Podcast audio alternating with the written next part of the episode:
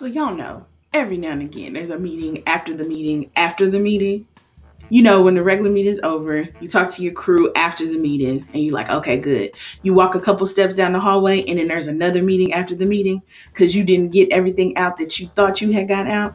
Well, this right here is that time in that meeting.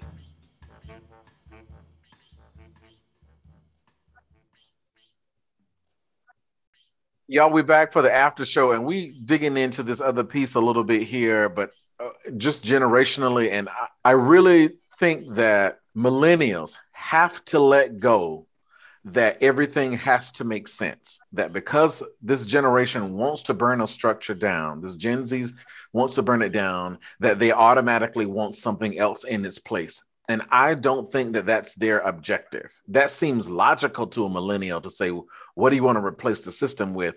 But they don't care if you replace the system.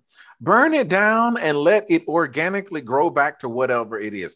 I don't necessarily agree with that approach, but I don't want to ignore that that is what I believe there is what they want. Well, okay, so look at this because uh, when we were preparing for this, I saw this um this quote where it was like thinking about Gen Z employees are focused on the workforce ethics.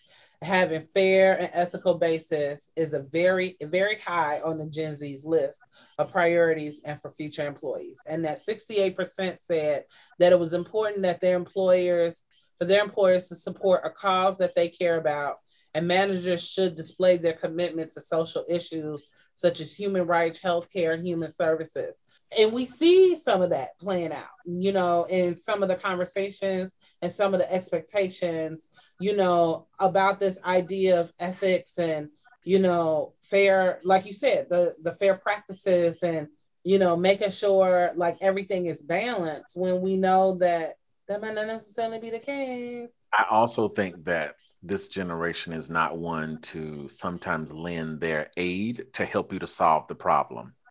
You said you are the leadership. You need to figure out the solution to this problem, or I'm taking my time and my talents in another space. That's one Word. direction. And the I, other is they're holding you accountable and gonna hold your feet to the fire until your structure no longer has the value that it once did. I agree with these points. However, comma, how as a leader or a manager do we meet an expectation that we are unclear of what exists? And i think that's the piece of like to your earlier point like yes as a millennial i feel like if we're going to burn it down we have to have something to replace it right? But as a leader as a manager as a supervisor if you're saying you don't like the way that things are being done because i and i do this with my students well what do you expect what what would you like to see done? Like well, let's that, engage in a conversation and build that that's it. It's not about what they want to see done. It's it's about accountability to them right? And i i have feelings about this alone. But it's not about seeing something else. It's about you are not living up to what you said your ideals was. And they are here to hold you accountable to that. And that is the end. It's not about replacing. It's not about saying you need to do something different. It is you decided that you came up with these ideals and you said this is who you're going to be and what you're going to do and we are just going to be your checkmate in the arena to say you're not doing it. Now you need to figure out how do you uphold the values and the things that you said you were going to do. And I think another process is, well, what does that look like differently? And they're like, no, you decided this. We didn't decide this. What, what are you going to do to fix your problem? Mm-hmm. It's not about partnership in I think as a Zennial, right? Because a Zennial, because that's where I fall. I'm in the in the middle. Um, um, about partnership of the finding the solution. It is I want acknowledgement. I want acknowledge that harm was caused. Harm was caused to me. Harm was caused to these other people. I want to see you resign. And then I ain't really thought about what happens after that. I've done my job. I've washed my hands. I'm gonna pack up and move on. Like I, I think is the attitude. Whereas like I think in a Zennial mindset, I want you to do all those things, but and then here I'm showing up with some ideas of here's what I want to see happen next. Like I think often that's the that's been the gap, and I think leadership struggles with that. You know because the when the partnership doesn't happen, okay, I can acknowledge it. and own whatever has happened. And then when I come up with a new plan and then you mad about that too, then I, I'm stuck on what you want me to do. This is when you're going to see more of the exit because mm-hmm. it's not a partnership. And and individuals who have dedicated their life to work in whatever industry, right? Uh, let's take Netflix for example, right? Uh, I think the this whole Dave Chappelle thing that has happened is a clear example where there's no real outcome of the solution. It's it's cancel and and I have my own feelings on the whole Dave Chappelle piece. Okay, so let me sit those to the side, and I'm not going to dig into that.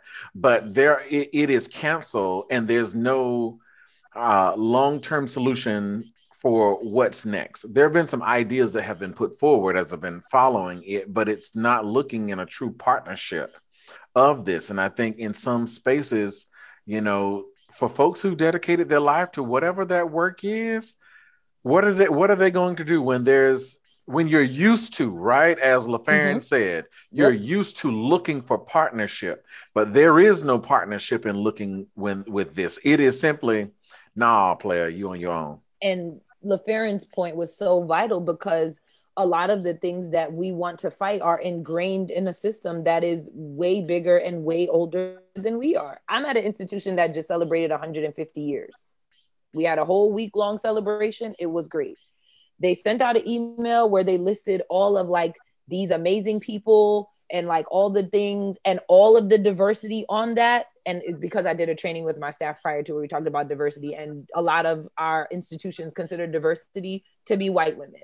So again, this is the this is the system that we are a part of and we operate whether we operate in it or outside of it is a totally different conversation, but I do think again even to the Netflix point like if we are truly working to dismantle the system, yes, burn it down, but what does that look like?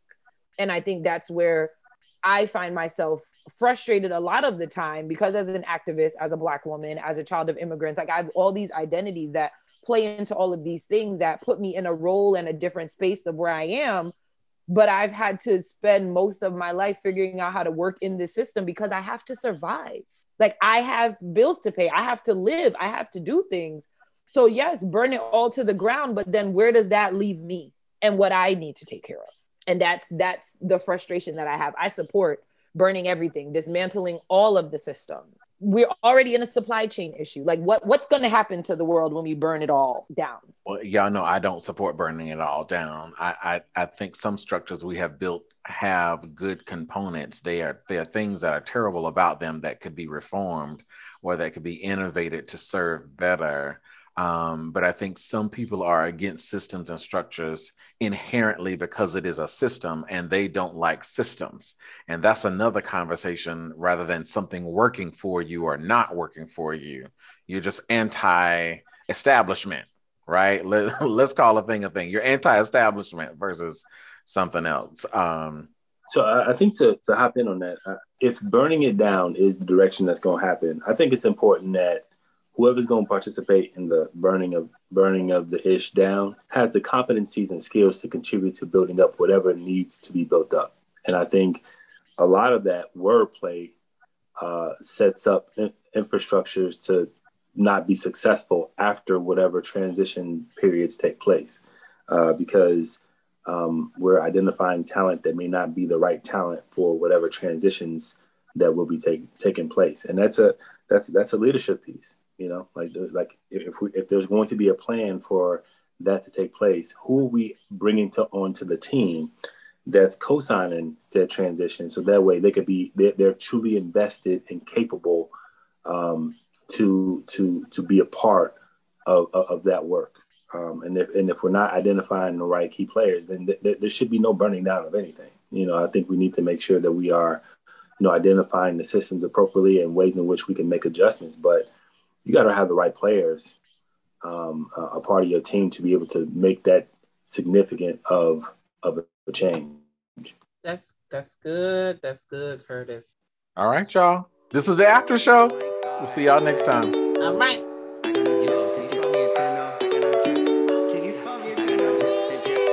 I got no drip in my pocket. Must have forgot it, or maybe I already lost it. Don't got enough to go cop it. I'm about to take off like a rocket. Then we might have a problem. But that don't mean money will solve 'em.